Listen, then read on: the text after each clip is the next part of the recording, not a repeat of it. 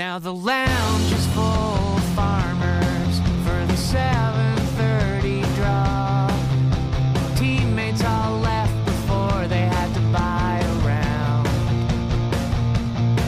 When they pull the 50-50 Hey, everybody, welcome to Rocks Across the Pond, a curling podcast. My name is Ryan McGee. I'm coming to you from Richmond, Virginia.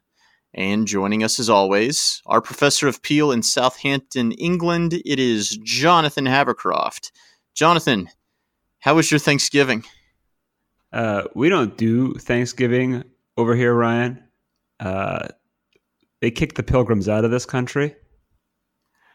You should. So why isn't that? shouldn't that be celebrated? Uh, I think it's just not thought of at all. Right. Uh, Actually, the pilgrims, the Mayflower did sail from Southampton. It stopped in Oh, yeah. Southampton before going to Plymouth. So there is a Southampton connection. Is there like a Uh, monument or anything like that? There is a very crappy and humble park called Mayflower Park that they are going to renovate for the I guess it's going to be the 400th anniversary coming up of the Mayflower, but in a Oh, couple years time, so uh but it's not what you'd think it is. Is how I'll put it. It's I, I was excited when I saw it when I first got here, and it's not um, not what it would be if it was in America. I'll put it like that. So basically, they're they're celebrating that those people left the country. Is that what that monument basically is? I mean, they were refugees, which meant they were, you know, chased away because they didn't want them around anymore.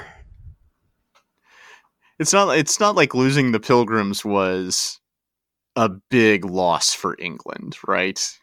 No, they had they had other things going on. no, but uh, yeah, it's a non-event over here. Although they're starting to do Black Friday here, which doesn't make much sense to me. Cause It makes no sense. But they do do Black Friday, so there's Black Friday sales all over the place. Although there's no Thanksgiving, so And you don't have. You definitely. I.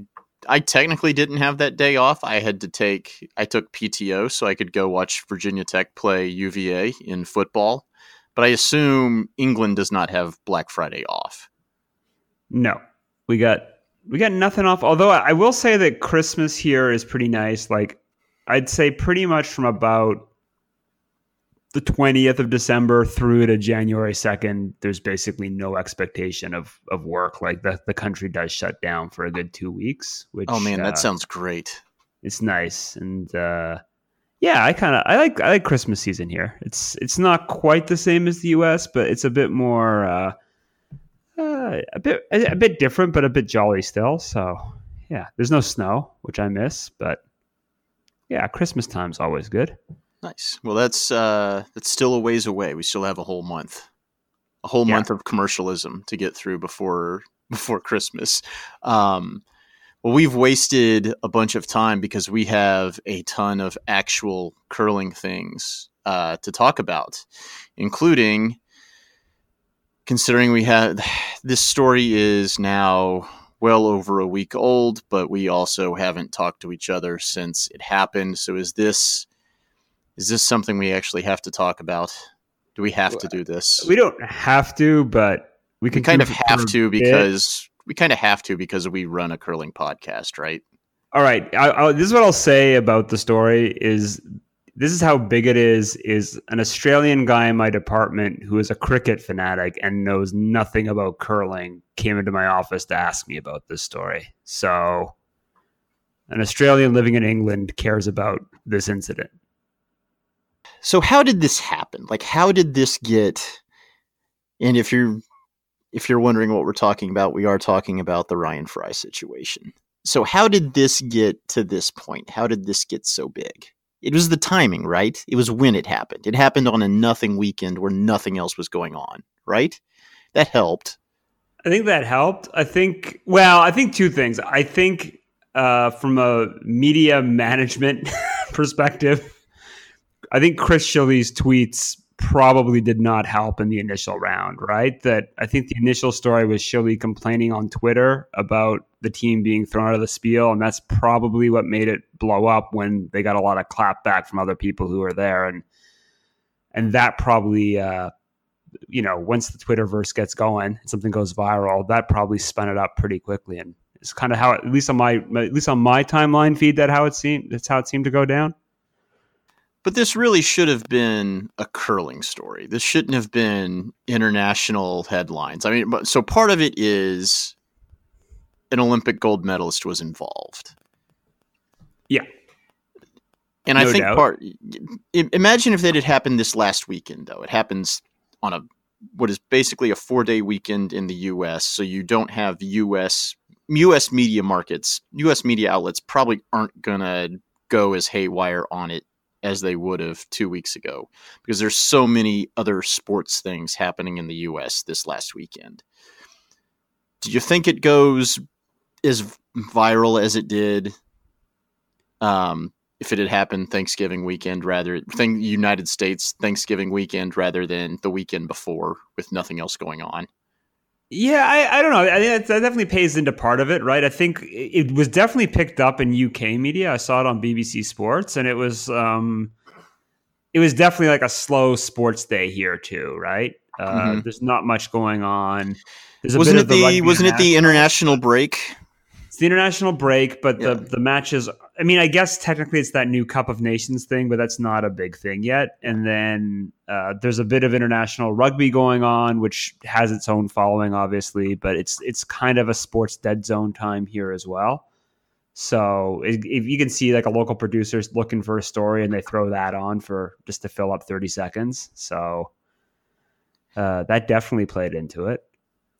Uh, I mean, I'm struck by like how. So I guess there's two parts to this, right? Is is that the way it was portrayed in the media is drunk curlers got thrown out of a bonspiel, and so yeah. if you're a curler, like, like, to me, that's like the ultimate dog bites man story, right? Like curlers yeah. being drunk at bonspiels is not anything new, I'd say, and. I don't. I haven't seen that many teams thrown out of spiels over the years, but certainly certainly happened one or two times, or at least a player being kicked out of a club for just getting way too drunk. So that, that's not, I think in this case, that's not really what happened here. It's obviously, we haven't got the full story yet, at least the official version, but uh, we kind of like, did. Yeah. World so what, Curling Tour put out that Facebook post that basically said that it was all Ryan's Ryan Fry's fault. Yeah, so it looks like in the end it was all Ryan Fry's fault. So the, the story still's a bit sketchy to me, but it sounds like they got really drunk, went to go on the ice. So apparently Jamie Koe tried to slide, couldn't, and then stopped playing. Is that that correct?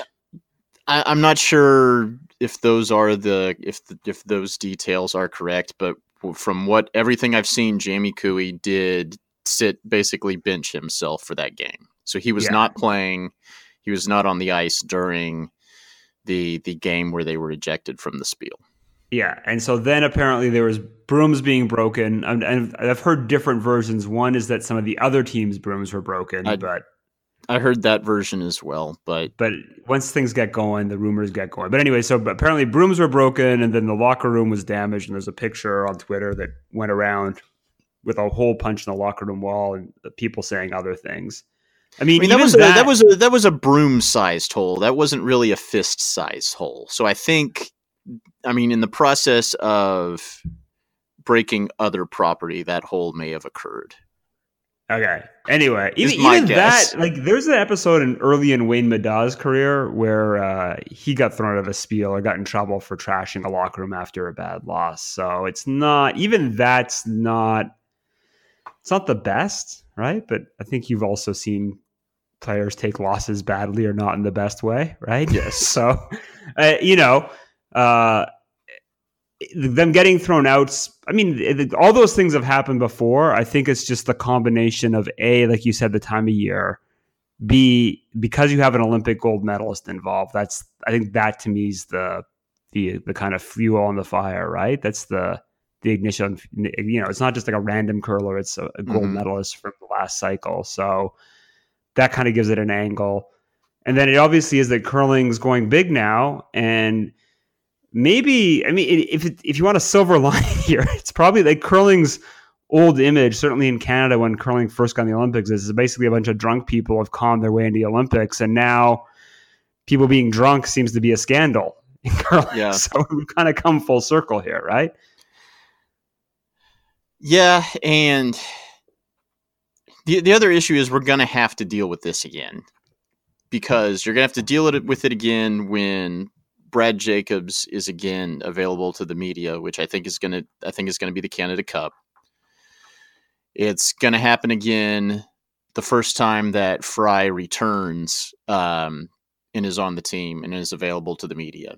And then it's going to happen again at the Brier because that's when every piece of curling media available is together in one spot is the Brier. So unless Fry unless Fry doesn't come back until the Brier, we're going to have this is to spiral up three more times before we're done with it. Or if they I miss mean- the Brier, that's the other that's the other option. then you'd only have to deal with it twice more. Well, yeah, I well, it'll come up with the Canada Cup for sure, right? I think the other, I mean, the other part to this is is Fry taking a leave, and that we don't really know fully what's going on, but you can, you know, the mm-hmm. statements out there, and so it sounds like he's he sees this as not just one episode, but he's sounds like he's recognized that there's a deeper problem here, and so there's an interesting question about how that story plays out also right? That if he, Yeah. he goes into some kind of recovery process or kind of, I mean, he's obviously kind of admitted there's a bigger problem here to deal with. So I presume at some point there'll be the the comeback story right? That we Yeah. that we've seen You- in a lot of other he- sports too. he does need some image rehab and so hopefully he gets the help that he needs. And if you're if you're Brad Jacobs you also don't want this messing with your Pinty's money that you're getting. So you again you're taking all the right steps. I mean it's amazing. We're seeing the playbook play out in curling that we're used to seeing in other professional sports.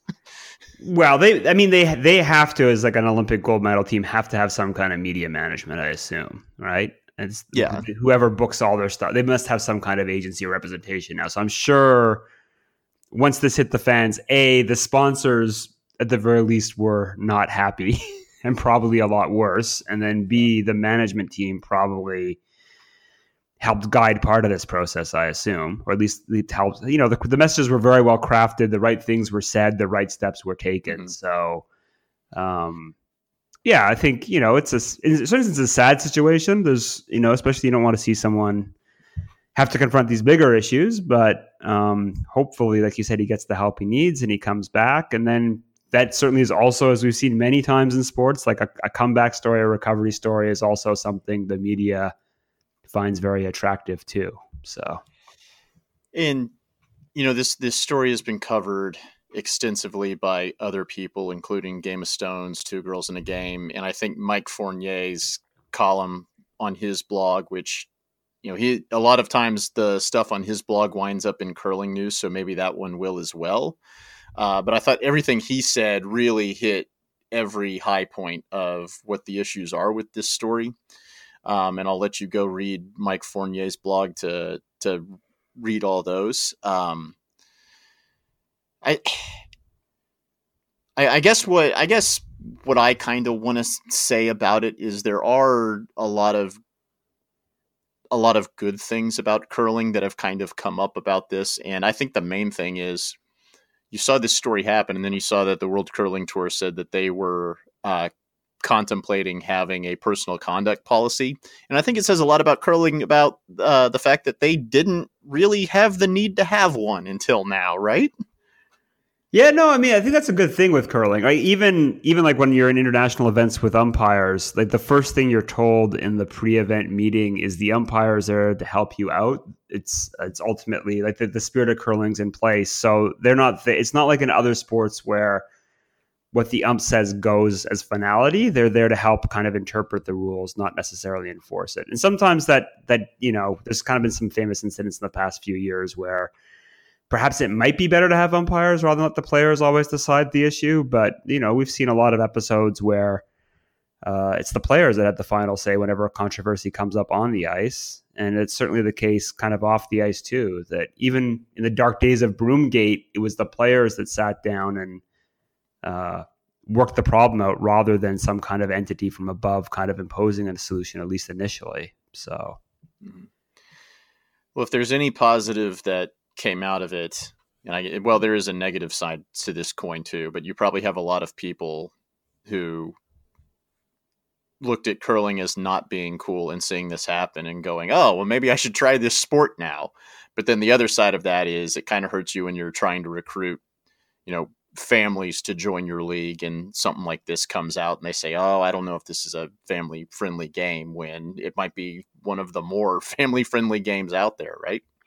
Yeah, I don't. I mean, I guess it, it's got a bit. I mean, to me, it's a bit surprising that it is a story that. I mean, like to, to pretend to to claim that there's no drinking and curling is to to be dishonest about what curling's all about, right? So, yes. Uh, so to me, part of the part of the shock is it's like, oh, this team got drunk, is how the story is being portrayed, right? As opposed to, yeah, they didn't get kicked out for being drunk; they got kicked out for breaking stuff and being jerks. Yeah, for throwing a temper tantrum, and I think that's or one or one particular player or one player, right? yeah. I think like like even yeah, so even the sportsmanship part of the game, that's true. But certainly, if you've been around any curling club, there's always a broom slammer or two in any draw, right? There's there's mm-hmm. always one or two people, and you know, it's not. I'm not saying anything out of school to say that Fry had a bit of a reputation for for being a broom slammer, and uh, I mean, even Schille was thrown out of a provincial final a few years back for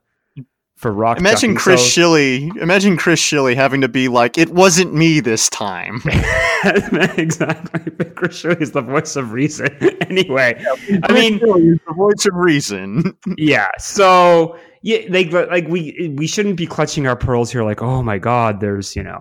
No players behaving badly. Like all of these things have happened before. Like you said, it's partly partly the weekend it happened, partly the fact that gold medalist was involved, partly that we're in the age of Twitter, right? That uh, all those things kind of let it blow up, but it's not like a common thing either. Like I can think of, I was I was kind of scratching my head, and I can think of one or two really bad episodes that I've seen at Spiels over the years. Uh, you know, that's that's thirty years of curling there, so.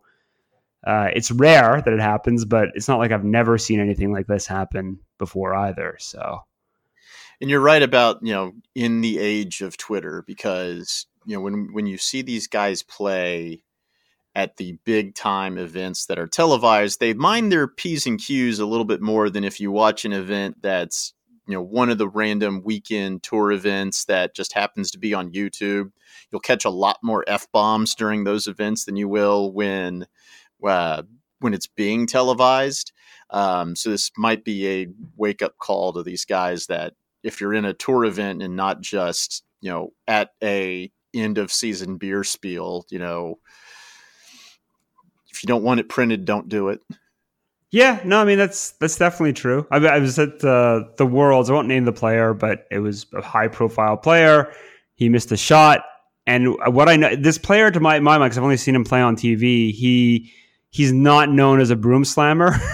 But as soon as they cut the break after he missed the shot, there was a three very hard whacks on on the sideboard. And I was like, oh, I guess that guy is a broom slammer too. So it's clear to me that you know this player at least had figured out uh, how to con- bottle up the rage at least while the cameras were on, and then use the time use the TV timeout to to whack away. So. Uh, there, there was another good one. It was a video from it was from the Scottish Playdowns a few years ago, and um, Dave beat Brewster to win the Scottish Playdowns, and as soon as the that was the other way around, I think. I think it, didn't Brewster beat beat Dave that year. I've I don't remember, but it wasn't it wasn't either of the skips, but the one just hits a stone and the the handle just goes flying across the screen. Yeah, he just whacked the. that was like that went a, that went a little viral on on uh, social media. That was pretty funny, uh, too. Uh, anyway, I mean that was a national final, but it's just, again, it's not the best way to to, to uh, get upset about your loss, but it certainly does happen. I'd say. I was so. impressed with the distance that he got on that handle, though. Yeah, I don't think he was trying. I don't think he was trying to take the handle off either. Was he? I think he was just like taking a golf swing. Like if, if anything, I would have bet that the head of the broom would have gone, not the not the handle on the rock. Yep. All right, so I guess we should switch to on ice goings on. And speaking of Team Scotland, they are European men's champions after Bruce Mouat upset Niklas Edin in the final there in Tallinn. So Scotland wins gold on the men's side. Uh, on the women's side, Anna Hasselborg. You know, if you just look at the results and you see Hasselborg won, you'd say, oh, know, same as same as it ever was, right? But that that team kind of struggled early in the week and came back and qualified for the playoffs, and then won, and then won a tight game in the final uh, to win gold. There at European, so looking at Mouat beating Niklas Edin, is that kind of a changing of the guard? You have the young team winning gold and ending Edin's European streak. Oh, I, I mean that was a close game, right? That was like scoring a two on the last end to to win it. Um, I, I don't think it's I don't see that as a changing of the guard. Like like as long the only question mark with the dean is he's had a couple of back surgeries, so it, it that always makes you a bit a bit nervous. But like his team is in some ways, I, I think their early season form fooled me. Like w- being able to watch the Euros and kind of watch like basically every night, being able to come home and watch some curling, which was nice for me.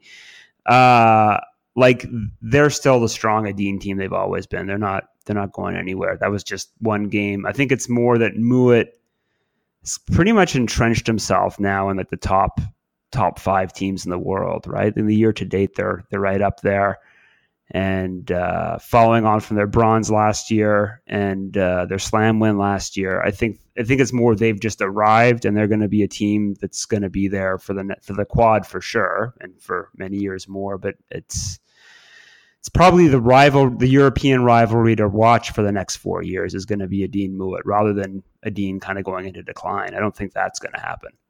Although all so we'll we'll be following these two out of Europe almost you know all the way through uh, through the next Olympics, right? To Beijing, and I think you know to me the one team that underperformed this week was I had I had Switzerland winning, and maybe you know Mouat opted not to go to, and Hasselborg opted not to go to the slams, and De Cruz did and went one. But then they came back and they didn't have that. They had they didn't have a terrible week, but they were kind of just off here or there, and maybe that was the difference between them uh, making the medal round and not. But you know, De Cruz is the other team that I think's really uh, kind of become. Um, uh, kind of like the, the, third power, if you want, in Europe at the moment. So they'll all be there for the next for the next cycle for sure. And I think it's a matter you run that competition three different ways, you may get three different outcomes.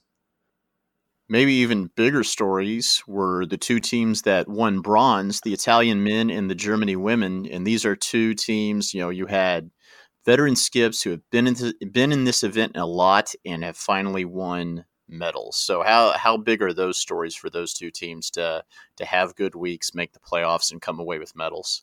Yeah, so Italy, I think so. I think you put it up on Twitter. The the one team we didn't talk about at all was Italy.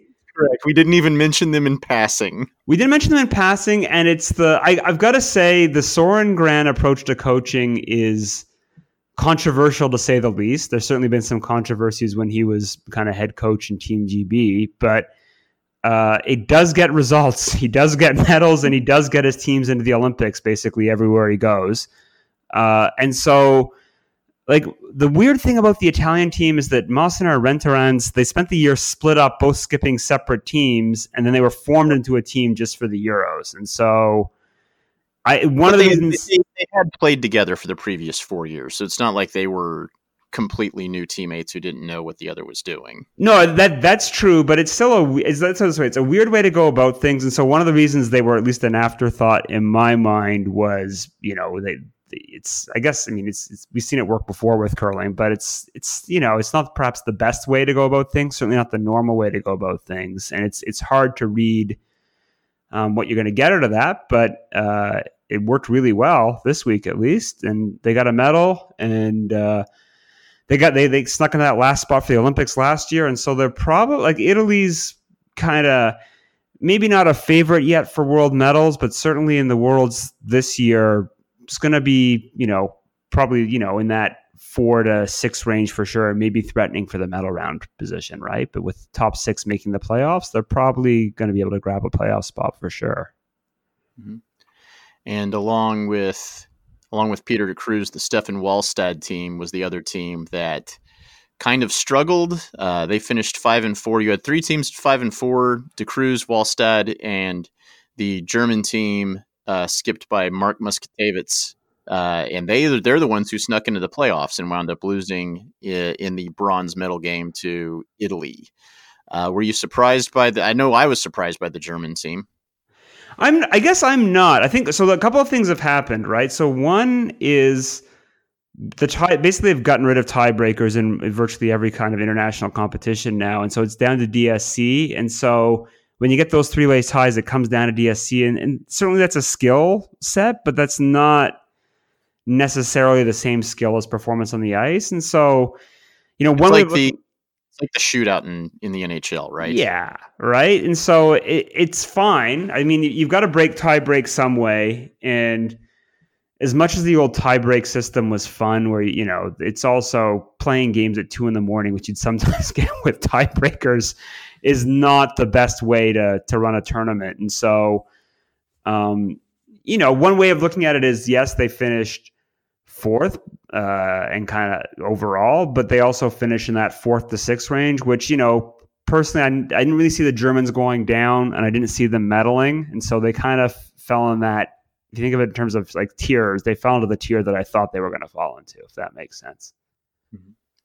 On the women's side, the surprise to me was Latvia with Evita Stasas going four and five, and they were a win away from possibly, depending on what the DSC was going to be, sneaking into the playoffs. But they finished uh, tied at four and five with Eve Muirhead, who also struggled this week, but again, as we have said, is coming off of surgery, is still kind of easing her way uh, back into competing. Um, so Germany with Daniela Jentsch beats Alina Kovaleva for bronze. Uh, Hasselborg beat Tirinzoni. Tirinzoni uh, went nine and zero in the round robin, and then rounds up losing in that last game in that gold medal game uh, to Anna Hasselborg, who collects collects another piece of hardware. And that, they, that for them, that completes the set, right? So they've, have they got their worlds yet? No, they lost Oh, to they lost to Jen. So they they still got to they still got to get the worlds, but they've got their Olympic medal. They lost last year's Euro, so they want they wanted this one badly this year. They've got their slams. Um, so yeah, they're definitely I guess they're definitely got the worlds in their crosshairs now, but uh, and they're going to be around for a long time. yeah, I mean they're they're young too. They've got they, they've got another decade plus if they want it. So uh, and they they're they they're definitely the most dialed in women's team right now in curling. So uh, they'll be fierce come come March. How did Eve look? Did you get to watch many of those games? Yeah, I did. I mean, uh, to be honest, um, well, she, we didn't see the outcome of the shot, but like the the bad break for her, she had like one of the worst picks I've ever seen. like with her last shot, she comes sliding out, and then she she fishtails, and then she's like shoves the stone, and I'm like, she, she goes at pick. She yells that she's picked, and then the camera zooms in, and there was like a foot long, like really deep scratch in the ice. So she she got basically got bounced on a picked rock. Um, Oh man, and so if she'd made that shot, she would have won that game and would have probably been in the playoffs, right? That that one extra win would have probably got her in. So part of it was bad luck. Like Eve herself seemed fine. She didn't look like it. She didn't like there was no like obvious struggle with her delivery or anything. Maybe there's still a like a mental thing of like not having full confidence yet when you come back from an injury. That's kind of certainly common, but like to me the biggest difference is the team dynamic isn't there yet that um like like Anna Sloan did a lot for that team. The the the other three players in that team were like really introverted. Anna Sloan was kind of the energy person on that team, and the, it Mhm. just doesn't seem to have the same energy without her. Is kind of my my read on the team, and so, so it could just be you know full, new lineup plus Vicky. I guess Chalmers now she's she's vicing and sweet, but throwing second still, which is always a bit of a, a weird combo in my opinion. So I think. I think to my read is they're a team that's still figuring it out, and this year is not go year for them, right? There's not aside from just kind of obviously trying to win money and collect some points to kind of to keep themselves in the slams. It's not a year where they need to to kind of qualify or win for anything. They're still going to go to the worlds. They're still going to get into their slams, and so to my read is that this is kind of a figure it out year for a new team that's really aiming to peak four years out from now. Is that a team that you know if they don't get it figured out, is that uh, is that a team that you know you might see British curling kind of shuffle the lineups there.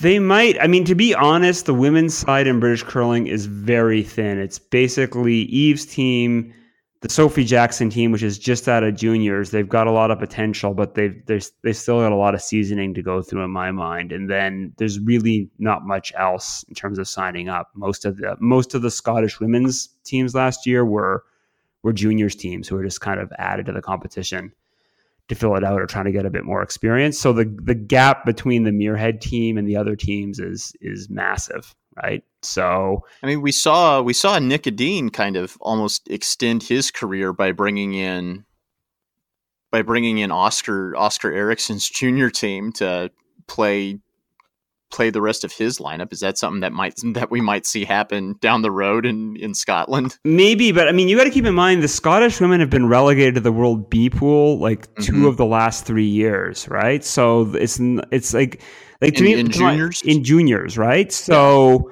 it's not like there's a lot of of uh, top tier teams coming up. Like I think the so like the Sophie Jackson team, like she she got relegated, and then to her credit, kind of I was there, and she just destroyed the B pool, went up and won silver the next year. Like she like they they kind of put a lot of work in and got the results they were looking for, and I think they've got there's talent on that team for sure.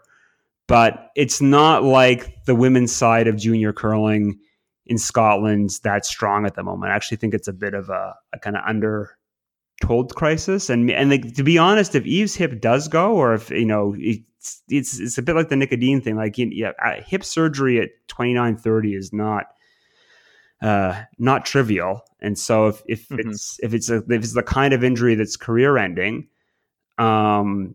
Scottish curling on the women's side is like really in trouble. Like you could see Scotland really take a big tumble down the the world rankings, and so they just don't have a great farm system on the world on the women's side right now. It's not the the junior men kind of you know they got like Ross Whyte's kind of he's still got another year or two of juniors, and there's three or four other kind of teams in the junior boys side that are kind of of that level that you could see given the opportunity to kind of transform into like top 30 top 20 teams in the men's tour in kind of pretty quick order but there's just not that depth on the women's side we may be reading way too much into a four and five finish at Euros. The way the way curling is, Eve could come back, win win at the World Cup or whatever her next event is, and then medal at the medal at the Worlds, and then this conversation looks uh, winds up on uh, on cold ta- on the cold takes uh, Twitter account.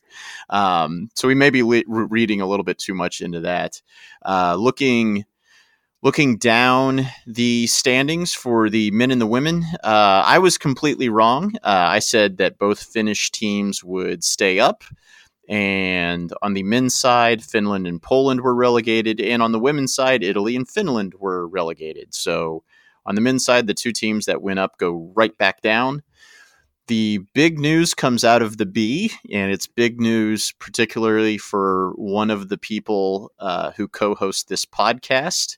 On the men's side, the two teams that promoted were Denmark and England. So, Jonathan, you have a chance if you win playdowns later this season to play in the European A's next year. Is that right? that is correct the winner And yeah the winner gets to go to a's and if they do well enough uh, later on at the World Qualification event, you might play in Worlds. Is that right? no no someone No? someone smart thought about this scenario many years ago and, and i'm actually glad because to, so like like to be to be completely honest like their like the reed team's good friends i'm i'm ecstatic for them uh, and andy Andy Reed's kind of been the guy in English curling for for 20 years. He skipped the junior team that was the last time an England men's team represented England in the juniors.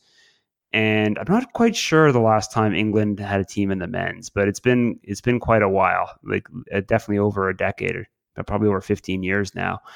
Um, and so one of the rules in the ECA constitution, which I've read quite closely, is that if a team through Europeans earns qualification to the Worlds, they get to re- they get the right to um, play in that Worlds, regardless of the outcome of the national championship. So our national championship in February will only determine the team for next year's Euros, and then that team will get to go as far as they can in the the World qualification ladder. So Okay, yeah, that's that that that was pretty smart on their part. It was smart, and I mean they've earned that right. Now the wrinkle here for uh, Reed and Co. is that they have to go play in Naseby, New Zealand, and my understanding is it's entirely self-funded because the English Curling Association has basically no no money. Oh no! So they have to go to Naseby, New Zealand, second week of January and that's a really that's a really cheap flight. That's right? a cheap flight, right? And um, go play there in an eight-team tournament with two teams qualify. The two teams kind of winning the last spot for Worlds. So, uh, yeah, it's kind of. I mean, I, I, think as I think for Andy, just kind of going off his Twitter stuff, I haven't had a chance to talk to him, uh, but he's ecstatic by this, and his goal is to get to win that event or finish in the top two in that event, and then get to Worlds. I know talking to him, his entire career goal is to get to World Men's. Like that's uh, he's basically said to me that's you know that's the one reason he keeps curling. Now he's done everything else he thinks he can in the sport, but this is the one last thing he wants to accomplish. So uh, that's his goal, and him and the team are going to have to shell out a lot of money to fly to New Zealand. Uh, do we need to world, start? Do we need to start a GoFundMe for for the English curling team to get to New Zealand? Uh, they will probably start a GoFundMe, and hopefully, fans of the show will chip in a few coins to help them out. And they're not All the right. only ones in this situation. And I think like uh, I was just texting with Lisa Farnell, who we can talk about her results in a second if you want. But I was just asking her what what the word on the street was at Euros about the World Qualification event, and she said uh, people were not happy. There was a bit of talk about a boycott, but that apparently didn't go anywhere.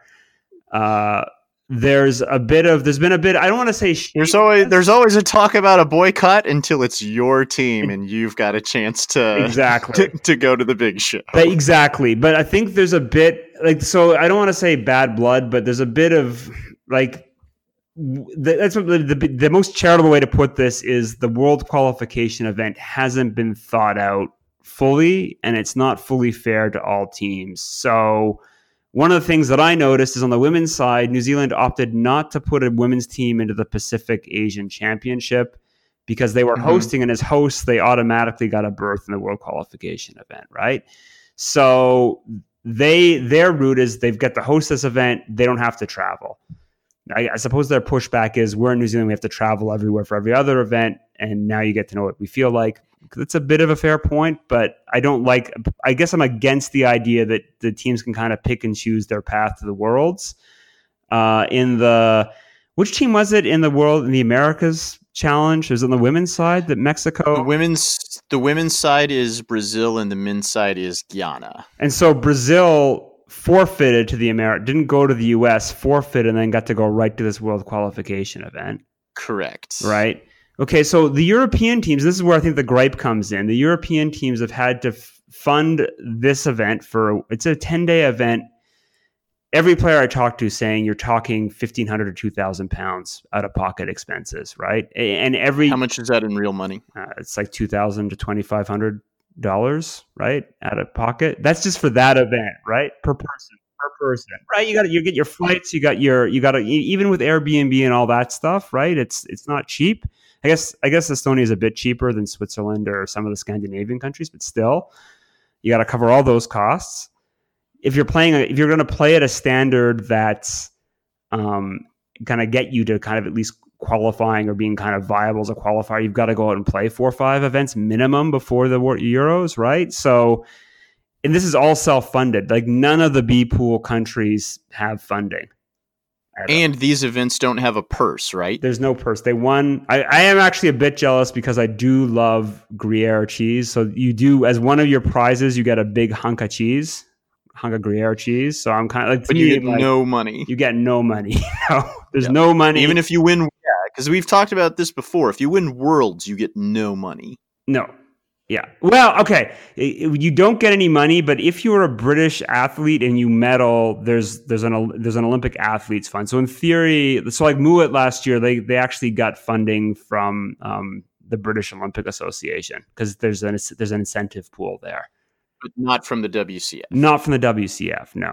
So I mean, the big issue here is that, and it's a bit, it's a bit like what's going on in North America. Kind of, there's a bit of clapback I saw on Twitter this week between John Cullen and some of the top, uh, top curlers, and the the Game of Stones guys got into it a fair bit in their podcast. I'm not going to rehash that, but it's a, a bit of the similar issue that if you're at the top of the game right now, you're getting a lot of funding and a lot of those issues go away but the the next tier down the kind of competitive but not elite if you will are self-funding and the costs are only going up and up and up. And there's a fair question about do people simply not even bother to sign up? That even if you you know even if well if we let's say we sign we've signed up for the england men's we we sign up and we win it's not one 2000 pound trip. It's three i'd have to think through if i was kind of like playing the whole way out right? So and three kind of big long haul flights too. So mm-hmm. that's just for that kind of pro- play down path progression right? And that's there's there's got to be some other ways right? That's the that's the we got to think i think really the wcf's got to think about the impact for if you really want to grow the sport and it's great to see the guyanas and the mexicos and the nigerias coming on board uh, and we don't want to stop that. But we also really need to think about what are you going to do for this next tier down so they can get to a point in their curling countries and cultures where the sport is perhaps sustainable, where their national assemblies, national organizations can fund the teams. How can you put in place a model that doesn't crush it before they can get to that point where curling's big enough in that country that uh, you know, funding two or three national teams and sending them to international competitions isn't a problem. But right now, to be honest, outside of the top six or seven countries in the world, uh, everyone else is paying out of pocket. Mm-hmm. And on the women's side, that will be Estonia, which hosted the event. Uh, they promote. They were promoted through the B pool and will go to the World Qualification event, and along with Norway. Friend of the podcast, Lisa Farnell, was almost in the playoff round for the potential to be promoted. Uh, wound up losing out on draw shot challenge. Uh, wound up uh, in a, I believe, three way tie for that last spot in the playoff. Had a chance to win it uh, in the last draw. Wound up losing out on draw shot challenge. Um, and so, you know, that team played well all week and just at the very end uh, lost out lost out uh, without without the chance to play it out for a tiebreaker. Yeah, lost out by inches. So yeah, it was a tough one. I think for them. Just talking to them, I think they it's a. T- I mean, this, the curling will break your heart. I've and I've had some heartbreaking losses uh-huh. over the years, and I know this one was a tough one for them. Uh, I mean, they were close, and that, that's the thing. If you keep knocking on the door, eventually the door will open. Uh, but uh, it's that's not much consolation after you just just miss out on on qualifying for something like that. So they they fall just short. Uh, looking at our picks, uh, both of us both of us picked Hasselborg to win on the women's side, and we were both correct. Uh, I picked you picked De Cruz, and I picked Mouat on the men's side. We both, if you go through the points of, you know, we picked the top three in the A pools. We picked who would get relegated. We picked who would get promoted. Uh, we wound up tied, and I am going to we have, we wound up tied with eight points because you get a bonus point if you pick the winner of the A pool, and I am going to declare myself the winner because I picked both uh, both of the European champions. So you picked both Mouat and Hasselborg. Correct. That's good. And how did our friends on Game of Stones do?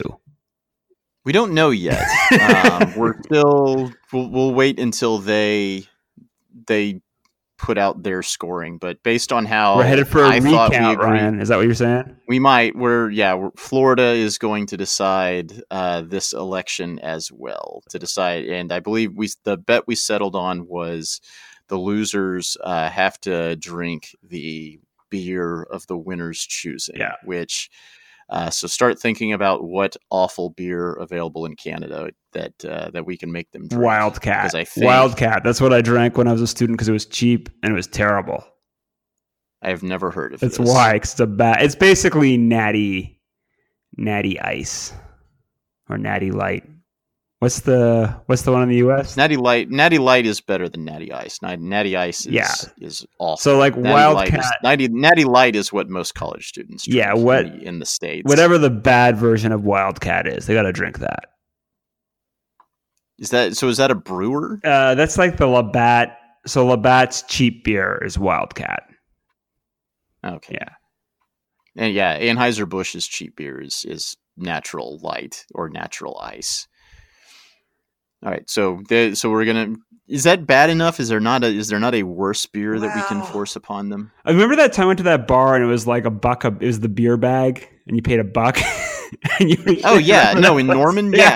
I mean, Yeah, it was all the stuff that I drank when I was. It was like Minnesota's Brew and Pig's Eye Yeah. and all kinds of beers that are no longer produced. I got that can Uh, of beer.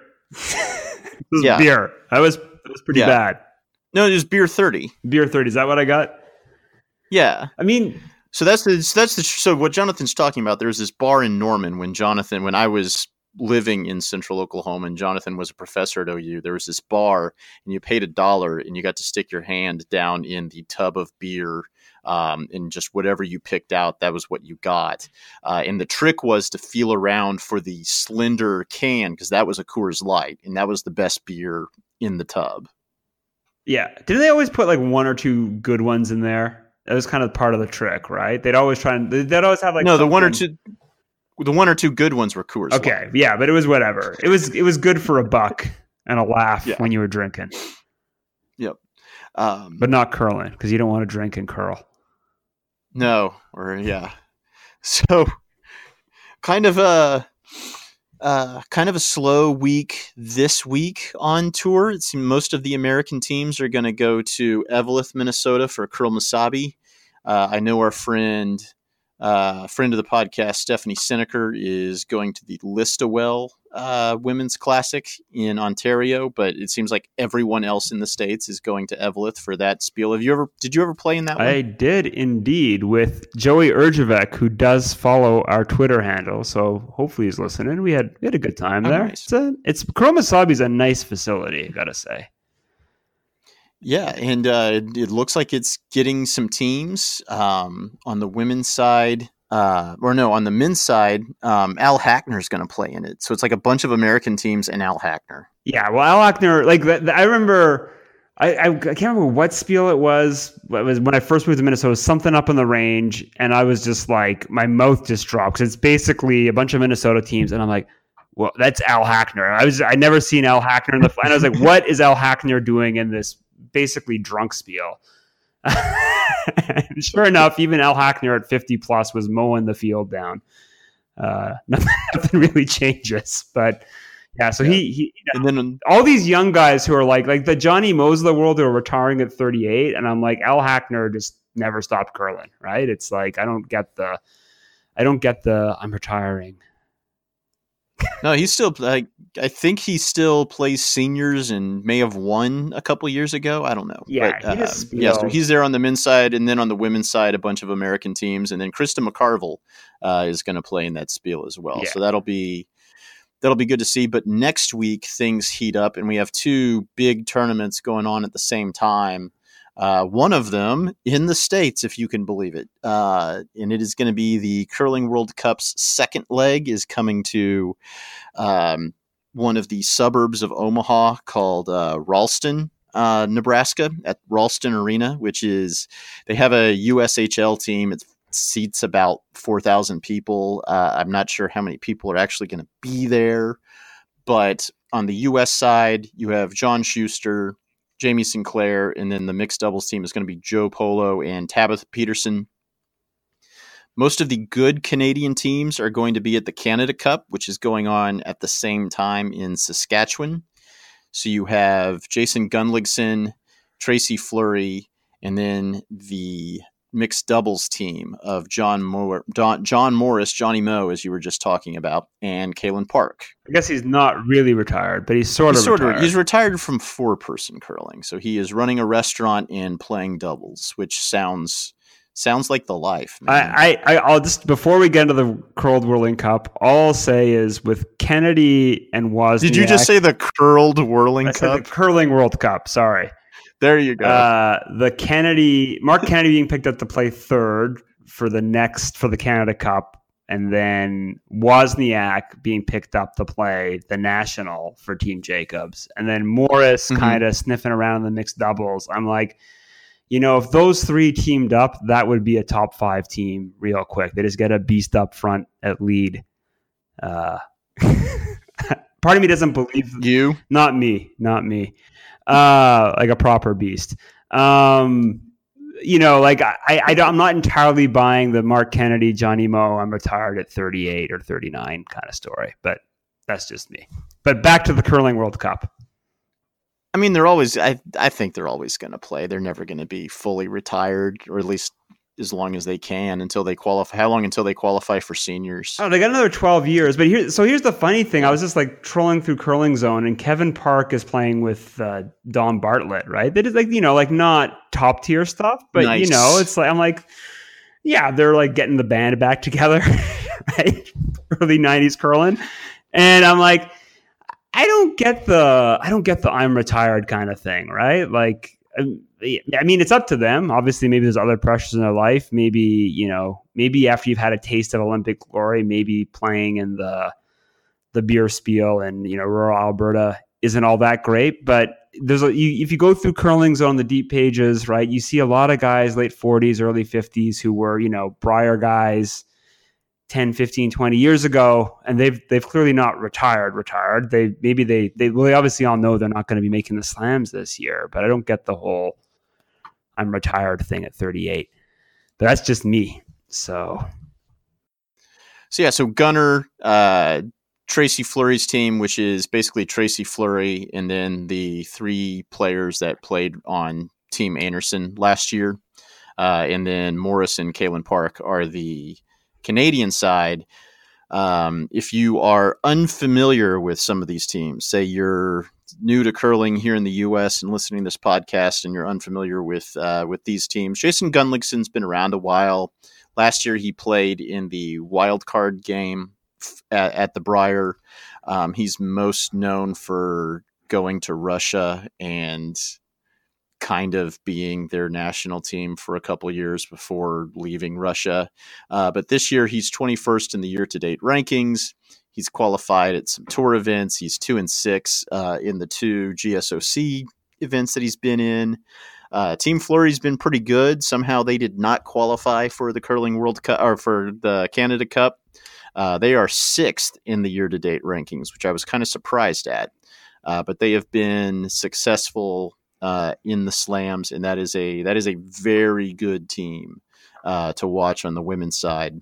yeah i mean you're you're mixing a good you're mixing last year's scotty's runner up with one of the top skips in the country it's Yeah. not they're That's a really good team. Yeah, and in some ways, I think Fleury meshes better with that team personality wise. Just just kind of going off what I've seen in the slams and stuff. I think that I think they'll have good. Well, they obviously do have good team chemistry given their results. So Uh, and then a secondary story on that um, Tracy Fleury's third, uh, Selena Njegovan, uh, her and her husband are both going to be playing in this in this event because Connor Njegovan is uh, is the lead for for Gunnlaugson. So you've got you have husband and wife duo uh, at this event as well. So that's kind of cool. yeah, yeah, it's good to see the good trip for them. Very romantic place to go. I mean, who wouldn't want to go to Omaha, Nebraska with their sweetheart in December?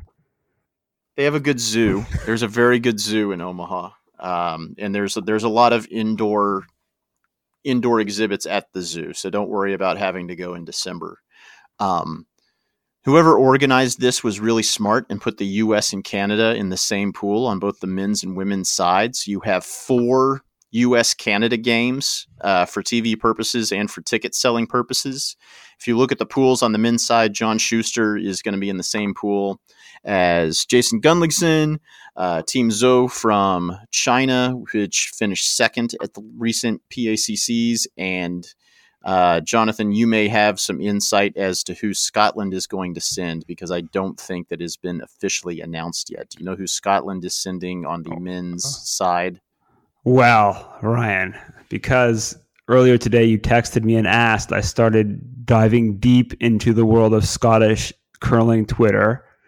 And an account that I believe belongs to Bruce Mouat's third, Grant Hardie, his mom, I think, today retweeted uh, how to get tickets for Omaha, Nebraska's Curling World Cup. So we don't have anything official, but you know, it sounds like Grant Hardie's mom is very excited about going to Omaha, Nebraska in December. Uh, so you can take make of that what you will. Nothing official that I've seen from British curling or Scottish curling, but it would make sense that you would send Team Mouat and probably I've seen an article with Eve saying she's absolutely going to Omaha. This was from a, a month or two back when there's still questions about her hips. So I take that as a sign that that Eve's team is the other one uh, on that side. So, uh, Well, I think that Grant Hardie's mom is just um, just going to the zoo. going to the zoo, or she's really, you know, she's on the the coast committee and uh, trying to sell some tickets. Yeah. So All right, so that's a pretty strong little pool there. You've got Shuster, Gunner, uh, the team that just finished second at the PACCs, and the team that just won gold at at the Euros. That's a pretty strong pool. in football, we call that the group of death, which is where England normally ends up. And in the other pool, Thomas Ulsrud, who should be well rested since he did not play at Euros, uh, Yannick Schwaller from Switzerland, Niklas Edin, who just finished second at Euros, and Yuta Matsumura, who just won gold at the PACC. That's So the group of death too. One Man, are- is it? so do you think that like, E- going to roll through that pool, right? He should. Yeah. I, it's it's tough to pick the other pool, to be honest. Uh, probably So it's gonna be it's gonna be fun. I'm hoping Shuster makes it out. There's a so there's a chance that you might wind up with another ream another Shuster Edin USA Sweden uh, match for gold this time on U.S. soil. And what what would be fun? So they've kind of announced what the TV situation is going to be in the U.S. and three of the games are going to be on NBC Sports Network, which has pretty good distribution here in the states. And one of them is uh, two. Two of them are the Shuster Gunner games. Both Shuster Gunner games are going to be on NBC Sports Network. Uh, one Thursday night, and then the second one is Saturday night. So you have a chance Saturday prime time, 8:30 p.m. Eastern on NBC Sports Network. It could be Shuster versus Gunner for the right to play for gold. that'd be good. That would be kind of cool. good game. Yeah, and you might get some ratings since nothing else is going on um, that Saturday. That would be uh, that would be Saturday, December eighth, if that were to happen. You really don't have anything else going on. There's one college football game, uh, one FBS college football game that whole day, the Army Navy game, uh, and it's at three in the afternoon. So you have a chance to kind of have a big piece of the Saturday evening sports watching crowd to possibly capture some of those people if that were the case. So is NBC Sports Network going to produce it in house? I'm not sure. That I don't that I don't know. I, I'm- I assume they will. I assume they'll send their own people. All right. But the other games that are going to be on NBCSN Friday night, uh, the doubles team against China, and then Thursday night. So Thursday night, prime time, the first uh, Shuster Gunnlaugson game is on NBC Sports Network, and the only thing that is, it's really competing against that night is the NFL, and the NFL is, you know, the big and bad uh, ratings grabber here in the states. But the game that they're showing is Jaguars Titans, and there's going to be a lot of people who just don't care, and who knows, may switch over to NBC Sports Network to check out USA Canada curling. I mean, you've like like we kind of said when we talked about this event, it means a lot to put a flag on somebody.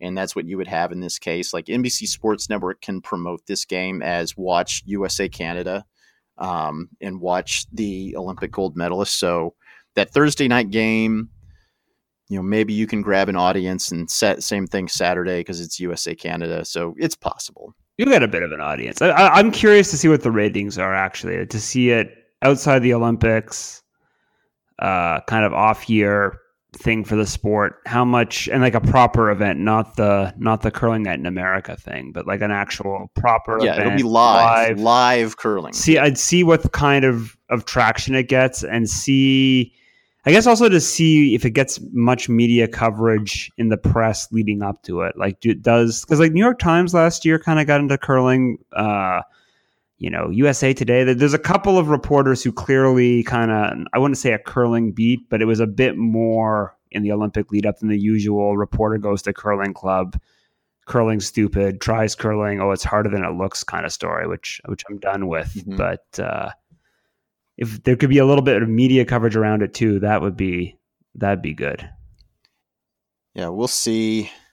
Yeah, it'll be interesting to see if anybody covers that other than the Omaha World Herald. Um, on the women's side, uh, Jamie Sinclair is in the same pool, uh, and of course, watch watch Mouat just sweep through that pool in that last Shuster Gunner game mean nothing.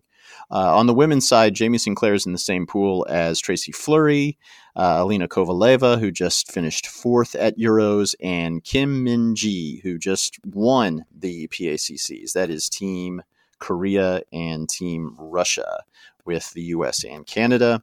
In the other pool, Hasselborg uh, gets to run roughshod through Team Fujisawa from Japan, who just won second at PACCs, a very unknown Yang Ying team from China, and Team Scotland, who you said will very likely be Team Muirhead. What do you make of these pools? Uh, well, Hasselborg's my lock of the week. They're they're going to get out of that pool for sure. Uh, the other pool, I don't know. That's a weird pool. I mean, I th- I think. I think any of the four. Yeah, I, I, don't. Yeah, I agree with you. Like, I, I can make a case for any of the four, right? Um, mm-hmm. uh, and you, the, you, even if even if the Fleury team doesn't have much international experience, they've got the slams, they've got the Scotties experience. So there's no, there's no, they're not going to be intimidated being in that pool at all. So yeah, that's that's going to be a tough one. I I, I want I'm curious to see how Muirhead is like how their team is in this event. Is it is was Euros just a blip with a bit of bad luck, or is it a case that they're they're still kind of going to build through the year? So for me, that's the the interesting angle on the women's side. And then in the doubles, uh, the U.S. is in the same pool as Korea, China, and Switzerland. The Chinese team has Ba Dexin, who has Olympic experience, and the Switzerland team is the team that I believe won silver last year. I think it's the same group.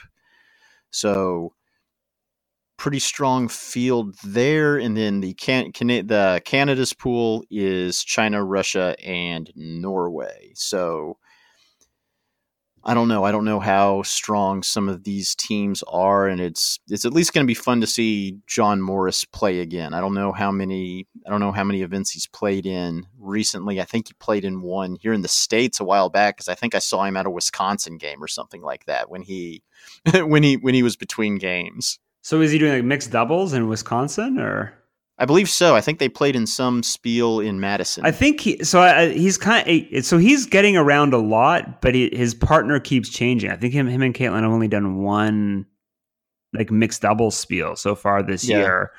I, I think that I honestly think that one of the things he's trying to do right now is grow mixed doubles. Like he's he's Mister Mixed Doubles ambassador at the moment. So I I don't. I actually think he's going to be like coming to play. I think I well Johnny Mo never doesn't come to play, but uh, it's he's not taking a victory lap. I think he's you know Kalynn Parks, former Canadian champ in mixed doubles. It's a it's a good pickup, mm-hmm. and uh, I, I I have a hard time seeing that team not get out of that pool. Like I think that they're they're just a clearly even if it's like a new partnership, it's uh, I think I think they'll do well. Uh, the other pools again tough to pick. Probably All right, so last event we saw a Canadian sweep. Any chance we see that again? Uh, I mean, there's a chance, right? I think maybe people, like, to me, I'm like, people are sleeping on Gunner. We, we didn't mention his perfect game this week, and we should just kind of flag that because that's kind of a funny. I'm calling it a perfect game. I don't know what a perfect game in is curling, but there's a, a line score from the Ashley Homesteader Curling Classic where Gunner, Jason Gunnlaugson took down Sean Gill one to nothing, won the hammer, and then blanked seven straight ends. And, uh, one by one in the in the era of the five rock free guard zone. So I, I think Gunner, he, he's like you know, he, you said he's twenty first in the year to date. He's kind of always been in that like not quite slam team tier, but always kind of kind of nipping at it. And uh, like he can, he throws it as hard as anyone. There was a, a clip a few few weeks back uh, on YouTube where I, I think he he threw a well, he threw a quad peel there's like four rocks all like well frozen. I think any other skip in the right mind would have just taken the draw for one, and he just blanked the end by throwing a quad peel. It looked like so that that's Gunner for you. Uh, and so they're the kind of team that definitely are as strong as any of the other teams there, even if they don't have the the name recognition. So they they definitely can win. The Fleury team, like I said, is as experienced as any of the women's teams there. So yeah, Canadian sweeps possible, but you know, there's a lot of this is not like a quad ago, let's say like a 20 if this is 2015 or 2013, probably a Canadian sweep was likely. I just think the rest of the world's definitely caught up. Uh, and so not likely is how I put it. All right, so if you're looking to watch that event in Canada, I believe it's on TSN. It's on NBC. The, the games I mentioned that are on NBC Sports Network. The rest should be on Olympic Channel, which is a less distributed channel from the NBC Universal family of networks. And elsewhere, I believe you can just watch it on YouTube. I believe that's what you'll be doing, right? Yeah, I'll watch YouTube. I mean, I'm kind of sad the Euros are over because that was sweet. All the games were like really good times for me to watch. There's no no staying up till two in the morning watching curling. No, you know, none of this Asian stuff where it's like get up at seven a.m. to see the evening game or something. Right? It's uh, it's it's at a good time. I'll I'll try to catch as much as I can, but to be honest, if it's not in the European zone with work and everything else, it's it's often hard for me to catch the games. But I assume there'll be um, there'll be YouTube for me. Yeah, you might be able to catch some afternoon draws. Yeah, it just depends. It's just it's just trickier, right? It's I'm, I'm sure you had the same thing with Euros that I kind of experienced, right? That the times aren't ideal, and then yeah. it's it's a bit trickier to catch. It's it's a lot easier to catch when they're in that time zone that you're in, where it's only five hours ahead. Tallinn was seven hours ahead, so it was a little bit trickier. Um, but yeah, same yeah, same thing. The other event that's going on at the same time is the Canada Cup, and this is going on in Saskatchewan. It's a smaller field, seven men's teams, eight women's teams, basically the top teams in Canada. You should be able to see this in the States. I, I if I remember correctly, last year you were able to see it on ESPN ESPN three, which should be ESPN Plus this year, but it's it's another TSN televised event the winners, so the winner of this event, I think the next two years get automatic berths to the Olympic trials. The winner of this year's event gets an automatic berth into the pre trials for the 2020 Olympics. And the winners of this event will be Team Canada at one of the legs of next year's Curling World Cup. As you mentioned earlier, Team Jacobs will be without Ryan Fry. They're adding Marc Kennedy at third. Um, any other news from from this event, or how do you think it's going? I think on both sides, I think it's a pretty evenly matched, evenly matched event. Uh, yeah, it's. I mean, it's been interesting. I, this is probably the first. I mean, I know the slams are the big events, but uh, this is probably the. This is when teams are starting to gear up. They're get starting to gear up for provincials and then the Brier. Yeah, right. And so you know, one of the things that's interesting is the teams that have been hot out of the gate this year is Epping. If I'm just looking at the CTRS standing on the men's side, mm-hmm. Epping and Koe have kind of come out really hot out of the gate. Gushue, by his standards, has been a bit slow. Glenn Howard's kind of still kicking around there. Uh, he's not in this though, is he? And then and Carruthers has had a bit of a slow start by their standards too, right? So The the Gushue and Bottcher teams, I believe they started out slow almost on purpose. They haven't been playing in a ton of events. Um, Bottcher, when he has played in events, has done really well, but I think both he and Gushue kind of kind of eased back on the gas this year to start out a new quad, which is probably Yeah. pretty smart. And then uh, on the women's side, like Homan's still the top, and then Einarson's kind of surprised everyone. I'd say like I wouldn't say surprised everyone, but the the four skips talk has definitely been put by the wayside given their stop. Jones is still up there.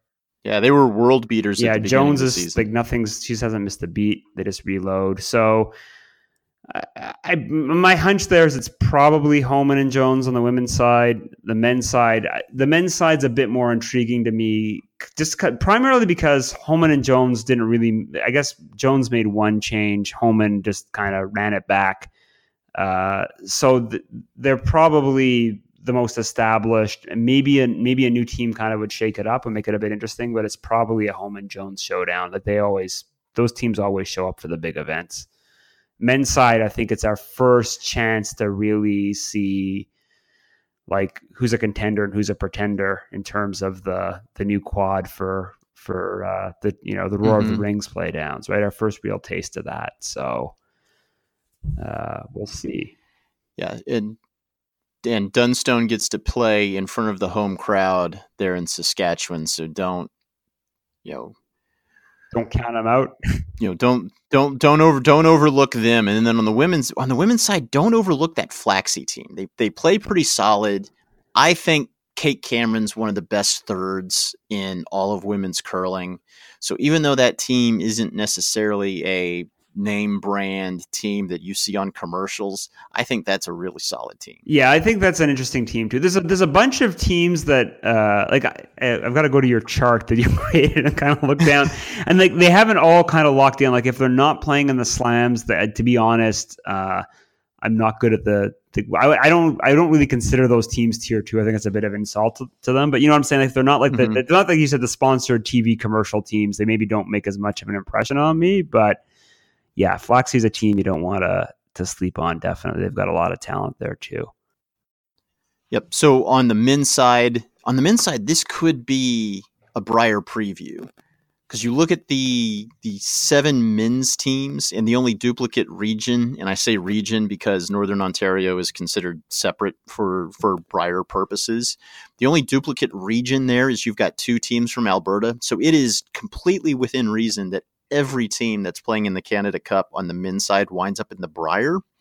But you look on the women's side with the eight teams there, you have four from Manitoba, three from Alberta, and then Rachel Homan. So at most, five of those teams are going to make it to the Scotties.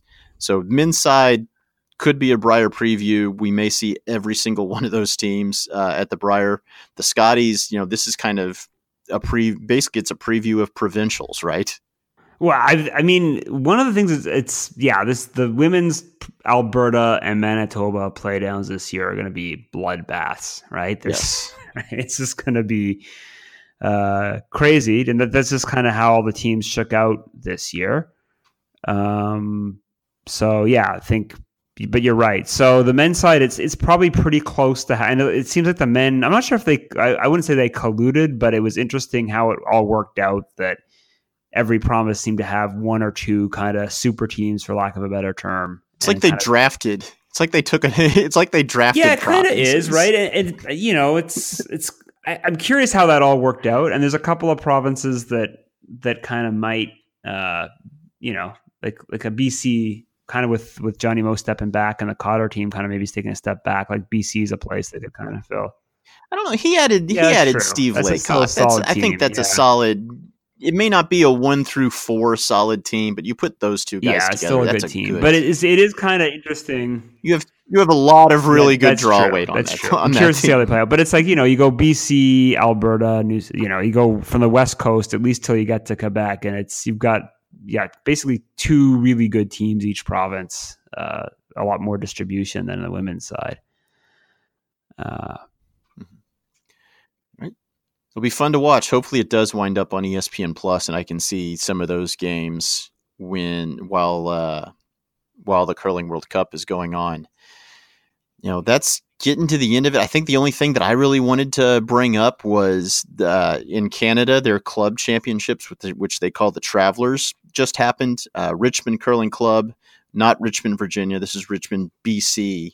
Uh, one on the men's side, and Calgary Curling Club, one on the women's side, which got me to thinking, Jonathan, what do you think of if we did some kind of challenge cup where we got the club champs from Canada and the club champs from the US and, and had them meet? Well, so all right, here's the thing that's funny is uh, there actually is a tournament that does this sort of called the PIC, the Pacific International Curling Championship. Mm-hmm. And historically, the men's and women's winners of the club championship in the US get invites there, and they invite kind of strong club teams from a lot of different Asian Pacific countries. So, like the Australians send their team, the New Zealand, the Kiwis go, uh, teams from Japan and Korea go. So, there actually is a little spiel there that's that's kind of been doing that for a good 15, 20 years now. Uh, I think I think it'd be great. Where's it at? It's hosted at the Richmond Curling Club. And Oh, they've wow. and then one of the things they've done historically is I, I'm not sure if they still do it for the Travelers playdowns, but when the pick predates the Travelers, but I played in that one year. Like Texas got an invite, so I, so it was like me, Nick Myers, and a couple other guys from the Tex from the Dallas Fort Worth club were Team Texas, and it, it was we had a blast. Uh, I think I've actually. Oh, I've. ac- You know what? I've heard some stories about that trip. Oh yeah. but there's no drinking there because there's no drinking in curling, Ryan. No, there's uh, no drinking curling. Yeah. So uh yeah, no, it, it's a, it was a great event. I think like yeah, it would be great to create some kind of international club championship. Right? Like I think that if we're talking about the the curling middle class or what happens to kind of elite club versus or kind of semi-competitive teams like the, the weekend warriors opposed to the full-time pro athletes i'd like to see something so that your your choices are not simply either you know playing in a beer spiel or playing in a slam. So maybe maybe the path i know a lot of competitive curlers kind of especially in canada look down their nose at the travelers championship but maybe if uh, the game's gone pro then maybe that next tier down starts kind of gearing their season towards something like the travelers or some other kind of competitive amateur event if you will. Yeah, I think it'd be fun to have some cor- some sort of internet, you know, something beyond something internationally that you could do if you win your club championship. And like if it's the U.S., you know, maybe you get the two club champs, the two senior champs, and the mixed champs, and that's a best of five, and you're playing for something Yeah. Ryder Cup style. Just something. It'd be, it'd be cool to see something happen at that level. Yep. Uh, oh, you have some big, cur- big personal curling news from this weekend, right? I asked you how your weekend went, and you failed to mention uh, what you did curling wise. Oh yeah, we're burying the lead here, Ryan. Uh, forget the Euros. All the real action in European curling this week was at the Kent and Sussex Bonspiel at Fenton's Rink. Was there any drinking at the Kent and Sussex? Uh, you know Bonspiel? the problem, right? The problem with Fenton's Rink is because it's in the country, and I've got to drive there. Like it's it's a good it's a good four or five miles from any kind of public transport, so uh, you cannot you can't tie one on at Fenton's Rink, unfortunately. and that that may be why we won. so, 'cause, you know, your your performance on ice is kind of inversely proportional to the amount of beer you have, right? The more beer you have, the less, or at least for me, the less well I do tend to do. So yeah, we know we won the whole thing. Uh, nice. good time. What'd you get? Uh, I won a trophy, a bottle of wine, and a box of chocolates. So Oh, very nice. Like good chocolate, like Swiss, or what are we talking here? a box of kind of Cadbury mini, the kind of mini chocolates you give out at Halloween if you're a cheap bastard. As opposed They gave you Cadbury mini eggs for winning a Bonspiel. basically. Yeah, it's all right. That's fantastic. It was it was good. I- I've got a bottle, a good bottle of wine, good bottle of Chardonnay, and Is that uh, better? Is that better or worse than the haggis spiel? Uh, well, the haggis spiel, I won a bottle of Laphroaig, and that was. Uh, I, I like if you like Scotch and you like Laphroaig. Uh, Laphroaig's admittedly kind of a peaty Scotch, but I, I like it, so I was pretty happy with that prize. So, like I've said, I'm a really good curler on the DCT, the drinking curling tour. That's like kind of my my zone, my wheelhouse. So, uh, and actually, I think that's my first Bonspiel I've won in England because there's only like one or two a year. So there's not many kicks at the can at that. So if you count, So how many different countries is that that you've won a Bonspiel? so in one one outright, uh, four. So I've won in Canada, Four different Canada, countries? Canada, the U.S., Scotland, and England. If you count England and Scotland as two different countries.